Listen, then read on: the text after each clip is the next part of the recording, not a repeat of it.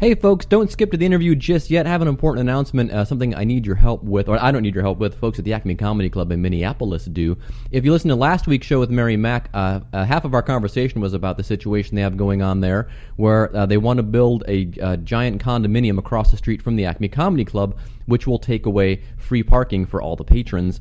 And the owner, Louis Lee, says if that happens, he will be forced to move the club, and then who knows if the club will even reopen or if it'll be as successful as it's been for the past 25 years. So, if you go to the Acme Comedy Club page, just Google Acme Comedy Company. I think it's just acmecomedy.com. Just Google it is the fastest way to get to it. Acme Comedy Club, Cincinnati, uh, Minneapolis. I'm in Cincinnati. And uh, there's a link to a petition, and I'm not sure if the petition uh, actually works if you're not from Minnesota or Minneapolis, but just in case, do it. If not, we'll just take those names out, and if it does help, it'll really help the club. And uh, you probably aren't listening to this in Minneapolis. I've been to Minneapolis, as I've said before, twice for an hour in the airport, but they're all lovely people up there, and all our friends from up in Minnesota, all the comedians are just absolutely awesome. Uh, and if you support local comedy where you are, uh, you should probably you know support local comedy in other towns as well, like Minneapolis. So yeah, go to their website, sign the petition, help them out. Now on with the show. Hi, this is Todd Glass, and you're listening to PF Tape Recorder. Huh? That's a good thing. Put a little music under that. I think you can do a lot with it.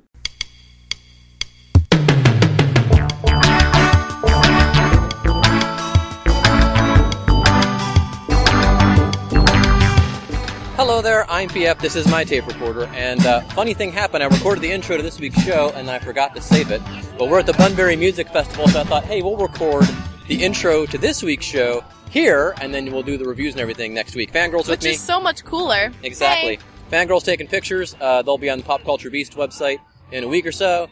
Uh, we'll have interviews next week from X Ambassadors in Austin Plains. So far, we're trying to get some other interviews sorted. Uh, the neighborhood turned us down, so I'm not going to watch them. Uh, I'm gonna watch them because I'm a uh, I'm oh god, what's the word I'm looking for? Yuppie. Okay. Oh, and this week's guest is uh, Mo Amer. Mo talks about why uh, folks seem to be uh, gravitating towards Donald Trump. I think they're just scared, man. I think they're scared and they're just preying on the simple minded, uh, and it's working. And Fangirl's running off to say hi to somebody, and uh, we're gonna have a dumb bit coming up. Uh, I was gonna do like a real easy dumb bit, which is uh, Facebook, not fact book, and I was able to come up with one. So let's go to that right now.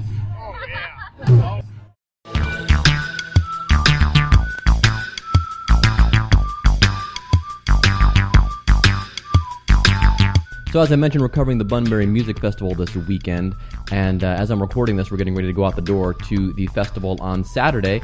Uh, but I wanted to do a dumb bit, and of course, Facebook, not Factbook, always popular, always easy to do, usually, and uh, this week no exception. Uh, where do you go for some good Facebook, not Factbook? Why you go to Newsbusters Facebook page, of course. So uh, with that in mind, here is. It's Facebook, not Factbook. Okay, so when I was looking to do this bit, I went to the Newsbusters Facebook page. Immediately, right on the top, there's something they're all upset about. Natasha Leggero, she's a comedian. She was on the Conan O'Brien program, and, and she's fine. She's, you know, she's okay. It isn't a matter of that, you know, chicks can't be funny. It's just a matter of, you know, I discovered this years ago. I, used to think that when I was young and stupid, that, oh, chicks aren't funny. Well, the, the problem is most comedians aren't funny. There's only some that are, or let me put it a better way. Some comedians are way funnier than others. Let's put it that way. And you know, and she's fine, and she's talented, and she, you know, she's a writer as well, and and like me, maybe she's a better writer than she is a stand-up comic. But anyway, so she was on the Conan O'Brien program talking about her conversion to Judaism, and she got in a little discussion uh, about abortion, and see what you can uh, see if you can figure out what got Newsbusters so upset. Yeah. It's uh, course you it know, is, it's, yeah. you get to have a weekly Shabbat. It's uh, which is just like a party every Friday. Uh, These courses did not stick with you. I think you just listened to one podcast and you were You're like, of- I'm Jewish now. I got this down. you're part of this beautiful religion Mm-hmm. steeped in culture. Abortions are cool. You could get an I don't abortion. think they go around saying abortions are cool. you could get Not like the Fonz. That's on the PSA. Yeah. Judaism. Abortions, Abortion's cool. You can. No, no, no one's going around saying, No, they do. I mean, you could get an abortion on every Jewish holiday, and it would be okay. what? I mean, I'm not saying I'm going to get an abortion, but you know, it's just nice to. It's like AAA. Like you're not going to use all those toes, but no, it's just nice to know. Do you have a big Catholic following? I just, I just, I just was given a signal that the Jews don't want you anymore.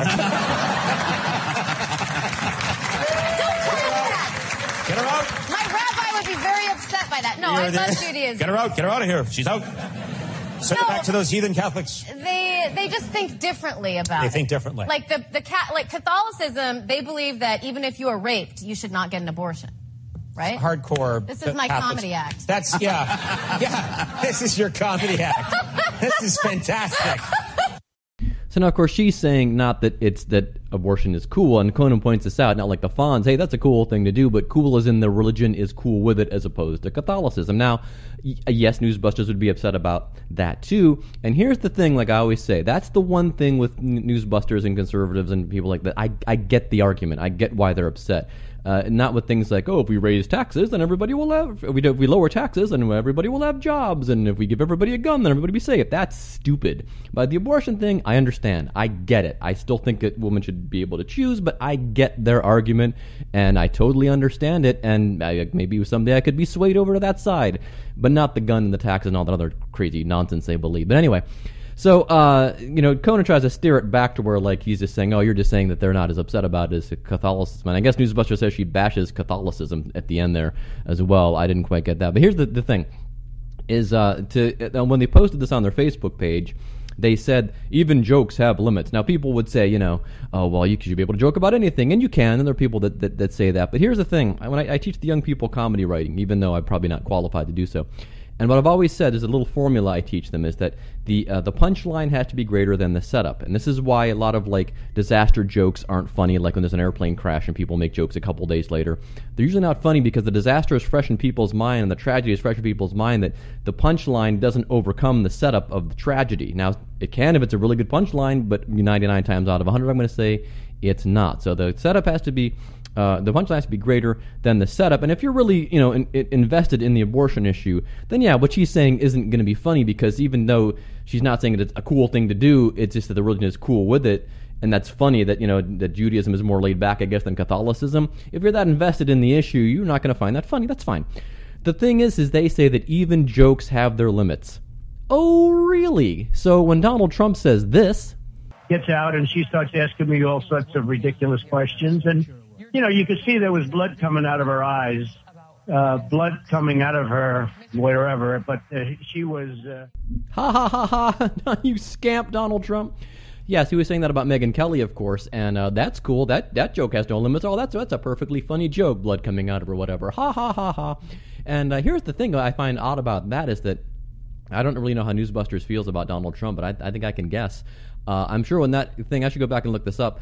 I think when that whole thing took place, uh, they were probably kind of in a conundrum at first, thinking, well, gee, she works for Fox News, but he's a rich white man. Rich white man, gal that works for Fox News, white man, gal, white man, gal. Okay, Donald Trump, you scamp, you're hilarious.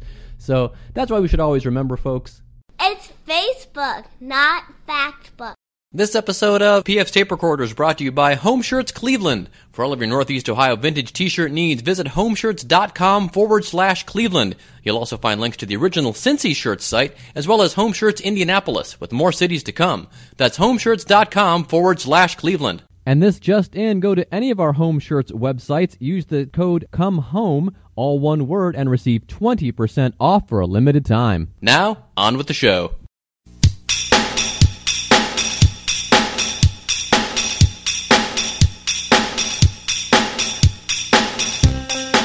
Hey, how's it going? Good. Wilson, Yeah, P.F. Wilson from Minneapolis City Pages. And uh, I don't know if I asked you in the email. how are you? Good. Is it okay if we use the uh, audio for this on my podcast? Sure, are you recording the audio? Yep. Sure, yeah, absolutely. Ah, cool, man. All right. Well, uh, let's start with the, from the beginning. You were- were born in Kuwait, but then you moved to Texas. Is that correct? Yeah, that's a, that's definitely the beginning, brother. Well, see, I uh, I was in a different realm, and then I came into existence in my mother's womb, and I happened to come out in, in Kuwait. Yes. okay. and uh, I was born in I was born in Kuwait, um, and uh, had to leave after the first Gulf War. So Oh. that's very correct. Oh, wow. Okay. Um, so you, you obviously spent most of your life in Texas. Yeah, absolutely. So the vast majority. So I've been in Texas 24 years, 25 years. So I just recently moved to Los Angeles. Oh, okay. But yeah, I've been in the states for for a majority of my life. Okay. Yeah, you do seem much more like a Texan than you do anything else. Yeah, damn right. yeah. I am. You know, I, I take, I do take pride in uh, in being a Texan. You know, and you know all my memories and all my uh, childhood friends that I grew up with are from there. So yeah, absolutely, I have, I have an affinity and a, and a very special place in my heart for Texas. Absolutely. Um, I can also say that about Kuwait, although it was very short-lived. Um, however, it's still there, and I can also say that about the West Bank, Palestine, where I'm, my family's originally from. So right. I have a very a lot of places that have hold a very special place in my heart. Um, but uh, but yeah, none, other than you know Texas is a very very special place to me where I had where I grew up and uh, had the majority of my experiences. So were you funny as a kid and uh, try to you know get, make friends that way? I Or was hysterical. I was hysterical. no, I, I was a funny kid. I was uh, a very happy kid, and uh, you know, imaginative, and would always tell stories and act stuff out. And, and yeah, I was always that way for sure. Uh, I wasn't introduced to the art form of stand up until I was ten, so I've been in the states for about a year at that time. Um, and, you know, really kind of depressed. My parents weren't around at that time. You know, everybody was still, you know, collecting their things and coming slowly back to America. And, uh, so, uh, so my brother was trying to get my mind off of things and he took me to the Houston Livestock Show and Rodeo. Uh, and, uh, the, it was co-headlined by the band Alabama and none other than Bill Cosby. oh, there you go. That was the that was the first time I was introduced to stand up comedy, and I saw Bill Cosby tell stories for a solid hour. I think it was about forty five minutes to an hour, and he just utterly destroyed in front of sixty plus thousand people at the historic Astrodome in Houston, Texas. And I looked at my brother. I was like, "Oh my God, I'm going to do that for a living. That's what I'm going to do." That's what I said. I said, "That's what I'm going to do." And he looked at me like I was little crazy or whatever. But, uh, you know, we weren't familiar with stand-up comedy. It's, uh, it's one of three indigenous art forms to America. So it was jazz, hip hop, and stand-up. At that time, hip hop and jazz, uh, has spread pretty well. Hip hop was still making its way. Uh, but stand-up now is, uh, is a global art form, has become a global art form with the rise of, you know, uh, the internet and introducing it that way to all these different markets around the world. So it's yeah. So that's that's the first time I saw it, and then four years later, I started doing stand-up comedy in my classrooms and in high school, and uh, three years after that, I was performing in comedy clubs, and shortly after, I started touring full time. So it's um, literally been the last twenty years of my life in stand-up comedy. So kind of did you view uh, your classroom and classmates as as an audience pretty soon after seeing Cosby and thinking this is this is kind of like my training ground, or did it just naturally happen that way? I, it was naturally unfolding. So when I was 14 is the first time I actually like performed, but I was always like a funny kid um, that had the clever lines at different times. You know, I was I was that kid. Um, but uh, but it wasn't like uh, I wasn't taking it seriously until I was 14, like really really doing stand up. So I my teacher, you know, my father passed away when I was 14, and I was acting out and skipping school, and my English teacher uh, took me aside and um, said that um, you're not going to make it. And how would your father feel about that? I was like, that'd be terrible. I come from, you know, uh, my entire family is extremely highly educated, and it would be uh, it would be devastating if I didn't graduate or, or I to fail out of high school. Uh, and she said, I'll tell you what, I'll uh, give you the same grade that you had before, but you have to go up in front of the class and recite a monologue from Shakespeare. You can pick whatever you want. At that time, we were studying Macbeth. And so, um, and so, uh, yeah, so I ended up going up in front of the class and doing a monologue with a British accent. And it was hilarious, and all the kids started laughing. And, and then she let me do stand up every uh, every Friday. Uh, she let me do stand up in class. So I was, uh, and then she dragged me over to the theater arts department, and then my other teachers caught wind of it, and I started doing stand up in all my classes. It became like my extra credit. As a matter of fact, one time my Spanish teacher uh, got me out of three other classes to uh, to do stand up in uh, in the other Spanish classes. So I was I was skipping other classes to do stand up for other teachers. That's cool. So so I became really good at it pretty quickly. so what kind of stuff? What was your material like back then? Was it about school, or was it about life in general, or being uh, from Kuwait? Yeah, I would do, I would do stuff about school, but I would improvise a lot, and I would pick on the you know students and stuff, and I would do like a Chris Farley impersonation while I was making fun of everybody in the class. Uh, and I would just do, you know, random stuff like that. I had one joke about a Indian delivery guy that's delivering it to a white racist dude, and he never get, and he gets basically beaten up, and then he complains about a tip, something like that. I can barely remember, but I was doing stuff around those lines. You know, it's just still very teenagery. Uh, you know, I thought the I thought the pizza delivery one was actually. Uh, it, it deserved more credit, you know? Yeah. He's delivering it, and it's just so funny that all he cares about is tip. He doesn't even care about the racism that the guy gave him or the fact that, That that is funny. you know? I just Yeah. thought that was, I thought that was a smart joke. I mean, that was probably like my smartest joke that I had going on. I was Well- 14, so. I tell you what, as a former pizza delivery person, I can appreciate that a lot more. So maybe it's you know, a case like yeah, no, I had a good time with it, you know. And then I, um, and then I was, uh, I was working for a family friend's uh, flag company. Yes, that's correct. I said flags. We distributed and sold flags globally. And uh, and I was reading the Houston Press, and I looked back on the uh, the back page of the Houston Press. and They had an advertisement for the Houston's Funniest Person competition at the historic Laugh Stop Comedy Club in Houston. So I thought that was a really good opportunity to introduce myself and uh, to be involved. And I signed up two days later. I was on stage. I was terrified. I had to write all this new material like two days before. Ended up making like wild card and kind of making some progress. I started introducing myself to all these different comics, and they thought they saw they had I had talent. I was so young, and they would put me up. And then I was introduced to the comedy showcase, another comedy club, and that's where I was. Uh, uh, Danny Martinez, the owner of that club, who was uh, uh, a mentor to many comedians who went on to very successful careers. He took me under his wing, and uh, the rest is history. Uh, he taught me everything I need to know about stand up, and next thing you know, I'm touring the world doing stand up comedy, and uh, most recently, uh, last two and a half plus years, opening uh, with Dave Chappelle and um, filming my special. It's been it's been amazing. You know, this little refugee kid from Kuwait. Uh, uh, has done pretty decently for himself thus far. You know, I never imagined it to go this far, and uh, it's only growing. So, it's uh, I'm just enjoying every moment of it and trying to just embrace it and be better at what I do constantly. So, having had that kind of three years of doing it pretty solidly in school, did you feel that you were maybe more prepared than the average, you know, first-time open micer going to Laugh Stop, or were you still pretty nervous? Oh yeah, yeah. I definitely was way more prepared because aside from doing that, I was also uh, theater arts. I was a big part of theater arts. After I did that uh, performance in English class, uh, my teacher took me to the theater arts department and said, "This kid has been coming every Friday, doing a new set, doing all these different accents. Uh, I think he really needs to be in theater arts." So she introduced me to Eugene Kreisner, whom I knew from middle school. She just transferred over to high school. And uh, next thing you know, I was um, had lead roles in musicals and figured out I could, you know, sing decently enough to get away with it, and, and uh, learning dance numbers and you know learning about timing and the history of theater and performance and what have you. So yeah, absolutely, I felt like uh, I was uh, I was you know way ahead.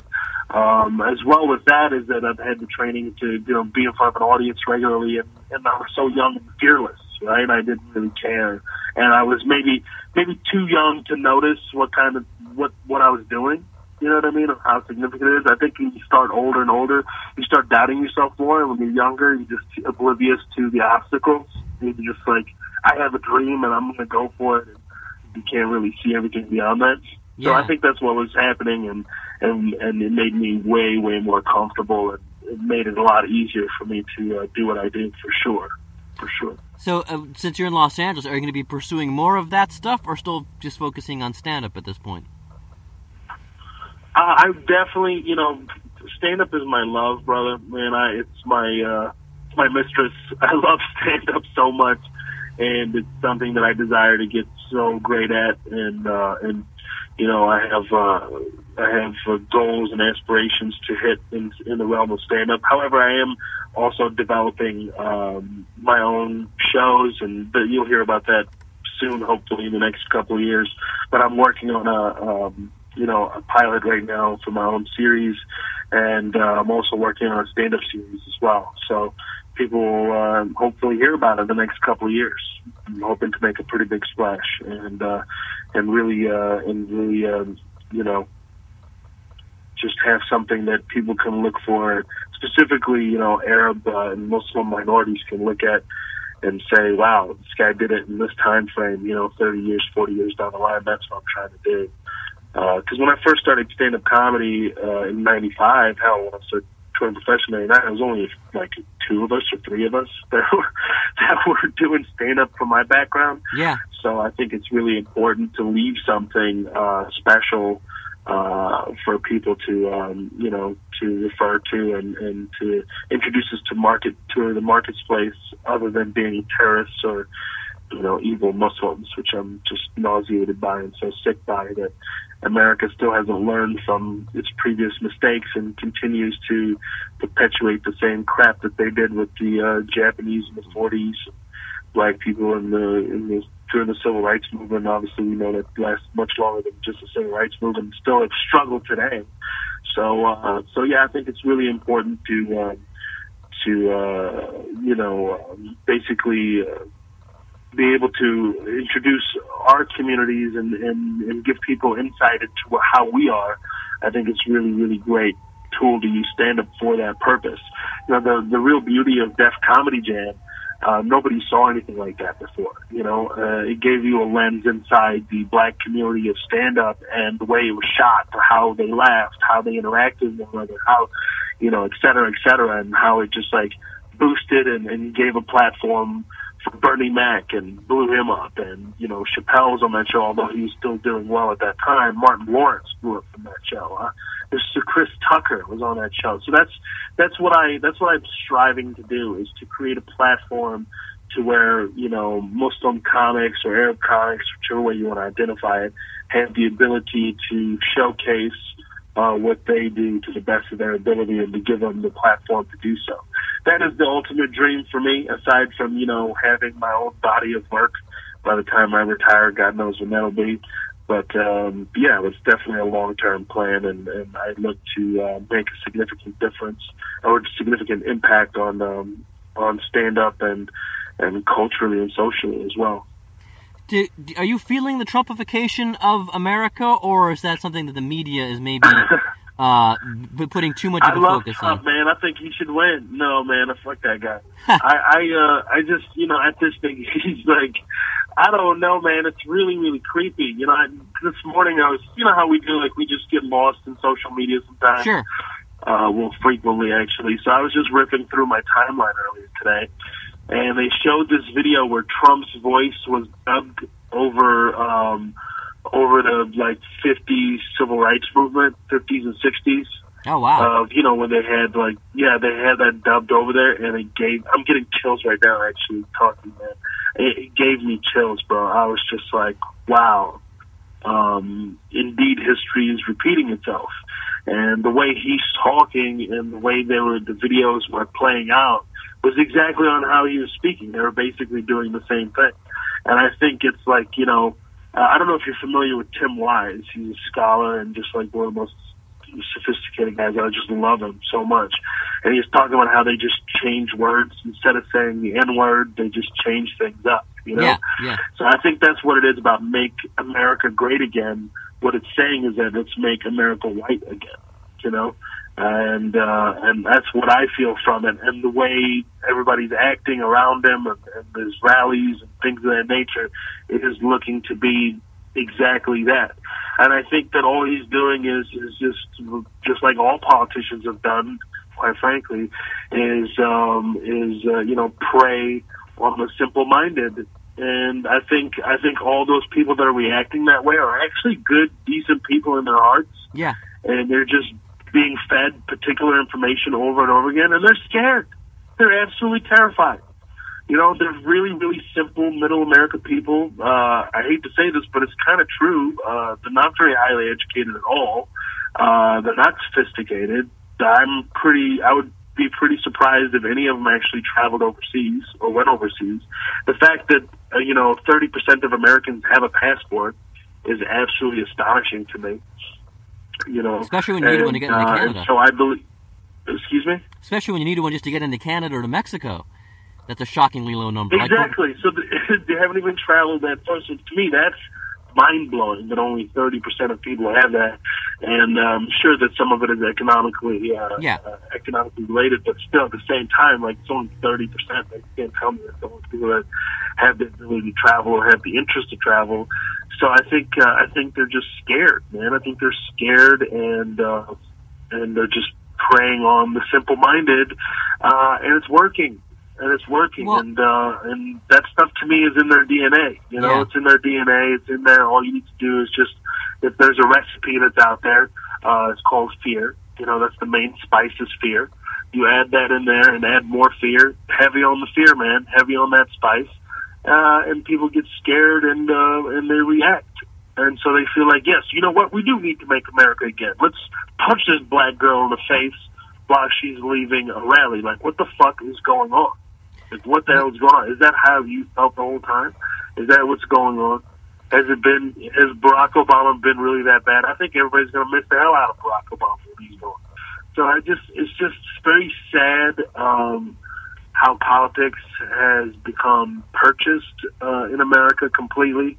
Uh, just like Carlin said, you know, it's already Yeah. been sold and purchased a long time ago Oh yeah, yeah. the shit that they shuffle around every four years, and he does a masturbating motion. He's like, Yeah. he does that. That's all that is. Yeah. Because at least when I'm done masturbating, I have something to show for it, folks. you know, Yeah. he's he's absolutely right, man. It's been purchased and and it's been sold, and uh, the fact that Citizens United is a law that exists where corporations, which have endless amount of you know money to to to ch- funnel into any candidate that they want to have an office, just tells you where we are. You know, this is not freedom to me. This is not freedom. But as an Arab American, it's it's, uh, it's go ahead. as, as an Arab American, are you are you seeing people embrace this more? Or are you seeing a backlash against this kind of thought, though? Because there are a lot of people speaking out about it. But what, from your perspective, is it tipping one way or the other, or is it? In what way? I'm sorry, I'm confused. Tipping one What- way or the other. What, In, in tipping do one- is are people embracing uh, this kind of you know anti uh, Arabic, anti Muslim res- rhetoric more, or are people reacting against it and saying, "Hey, no, you can't do that. This isn't right." I think I think there definitely is people are saying. I think there's a lot of people that exist. Hey, man, you can't do that. You can't do that. Um, but I feel like what's been given the most airtime is the negativity and the punching and the you know what have you. Has been given way more airtime. So I think that a lot of people that exist that say, "Hey, man, this is BS," but their voices are not loud enough. Yeah, and they're not if their voice is not loud enough they're not given the platform um, to uh, to discuss it on a national level because it's not shocking. Saying it's, You know, saying, it's- yeah, saying that's wrong. it's is not shocking. shocking yeah we live in a we live, we live in an era of world star hip hop man world star people getting punched in the face teenagers having fights. I mean we're so desensitized. It's terrifying. We're such a hyper sexualized society and hyper like just uh, uh um you know uh just like it's so freaking God, there's so much shit. You just hop on World Star, just watch a video, and uh, within six minutes, you saw a guy like get his head cut off. Uh, God knows what else happens, and then it ends with some chick, you know, shaking her ass at the end. Like, Yeah. what the hell is this? This is what we. This is what our kids and everybody's being programmed to do. There's nothing really shocking about anything that happens now. It's hard to be shocked or even have any sympathy towards anybody because your mind has completely been reprogrammed. Yeah, I mean, thinking about the games that they constantly play on television. Arnold Schwarzenegger, y'all get into war. You buy this game. I forgot what the name of the game is. But it's all about, like, you know, from your hands, it's just, you know, hunting down Arabs and shooting them. I mean, that's what it is. yeah. What are all these games? What are all these games? You're hunting down terrorists. Uh, look at that guy, here, shoot him in the head. You know, God knows what's happening. Uh, Grand Theft Auto, where you're raping prostitutes in a car and then going off and jacking somebody and stealing and throwing a grenade and doing mass murders. That's what people are being programmed. They think it's insignificant, but it's highly significant, and it's planting a seed in people's minds. Nobody's talking about the fact that 15 out of the 17 mass shootings in America were done at the hands of white people. Yeah, Nobody's I- talking about that from 2014 on, cops have killed more uh, uh, people in America than U.S. Army has killed uh, civilians in Afghanistan since 2003. That's fucking insane. Yeah, it's it, it's amazing you can keep a sense of humor, uh, you know, given all that and given how it's directly affecting you. I, I, you know, to me, I love being a stand-up comedian for this exact purpose. I get to talk about things from my perspective, from my own experiences, and people can say, you know, people can walk away with, you know, with a whole new perspective. It's not my agenda. It's just like I'm, my goal is to be hilarious. That's what my goal is. Yeah. You know, the worst thing I could be is an Arab stand-up comedian who happens to be Muslim, uh, who really sucks at his job. that wouldn't be That's helpful. the worst thing you could. That would be the worst thing you could do. Be like, oh God, these Arabs, they are terrible. Not only are they terrorists, but they are not funny. Well, that would cool. be the worst. We have to be excellent in everything we do. Yes, well, well, you are very funny, sir, and people shouldn't be afraid because the first four letters of your last name are the same as American, so people should take comfort in that. Exactly. right. Well, appreciate, exactly. appreciate, Exactly. appreciate you taking the time today, man. Uh, glad we got this knocked out, and this, uh, of course, will be in print in City Pages the week you're up there, and it'll drop a week from Sunday on the podcast. So uh, check it out in all on all platforms, as they say. Excellent. Excellent. Thank you for having me, man. I look forward to it. And the last time I was in uh, Minneapolis, I was with Dave Chappelle, and I'm I'm actually going to probably uh, be there this week. I'm going to pop in and Oh, great a couple of the shows. Oh, very good. Yeah, he's there this week, and I'm I've, I just left his tour in uh, Pittsburgh, and he asked me to stay. I was like, no, man, I can't. I have to go to Edmonton. Can't cancel on these people. Yep. And so uh, I uh, I'm gonna I'm gonna be up there this week too. Cool. Well, great, I'm man. looking forward to it. And feel free to reach out if you're in the area. Sure, we'll, we'll do. Uh, a good, good talking to you. Uh, nice chat. We'll talk to you again soon. Likewise. Thank you, brother. Thanks, Mo. Take Bye. care.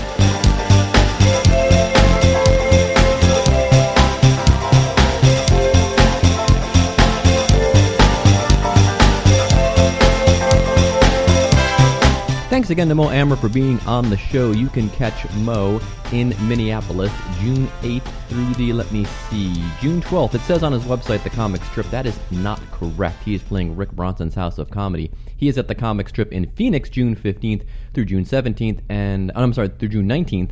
And then it's a homecoming of sorts uh, at the Improv in Houston, his hometown uh, August 7th. So do check him out. For all things Mo Amer, go to moamer.com, spelled just like it sounds, M-O, and then the first four letters of American because he is. All right, so uh, let me see. Um, the credits I think we'll skip this week. I wanted to, uh, um, hope I remember to do this up front. I record the show out of order, but uh, please go to the Acme Comedy website and sign the petition. I don't know if you're not a Minnesota resident or even a uh, resident of Minneapolis if technically it counts, but I think if they have enough people around the country supporting this, uh, we talked about this with Mary Mack last week. The Acme, they want to build a big condominium across the street from the Acme. It'll take away all the parking, and then nobody will go to the Acme. And the Acme is one of the best comedy clubs in the country, along with Go Bananas in Cincinnati. A lot of the folks we talk to play the Acme, so let's re- help them out, okay? Um, if you can, if it, it, go ahead and sign the petition. I mean, it can't hurt, right? They'll just say, well, these these don't count, and if it does count, then it's going to help the Acme out a lot. Okay, so we're up to the song of the week here. How about that? Um, I have a new day job. Those of you who don't skip past all of the stuff just to hear the interview uh, know that I was working in Dayton for a while and loved where I was working, but it was an hour long drive. It was one of those like California, Los Angeles type commutes, and I got a new gig. It's literally uh, six minutes from my house and uh, I had to go down to a conference in Orlando and uh, work with a lot of young people. And the one uh, dude that was taking me to the back to the airport was listening to uh, this cat named Leon Bridges. Now, this album came out actually last year, last July. Uh, I believe the album is called Coming Home. And one of the singles off of it is Smooth Sailing. And uh, I really like this album a lot. And uh, uh, like I said, Smooth Sailing, I believe, was one of these singles. It is our song of the week this week. Leon Bridges, Smooth Sailing, BF's tape recorder. So long, and thanks for listening.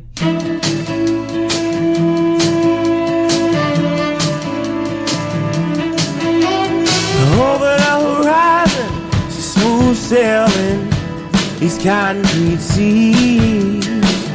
Now she heading east down the boulevard.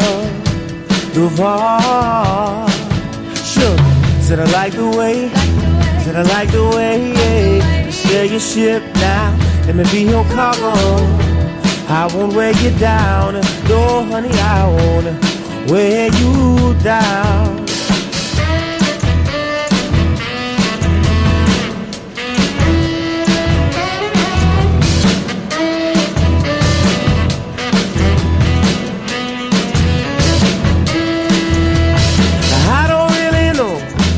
Her destination, but I got a feeling I need to be her passenger. She could let me be your passenger.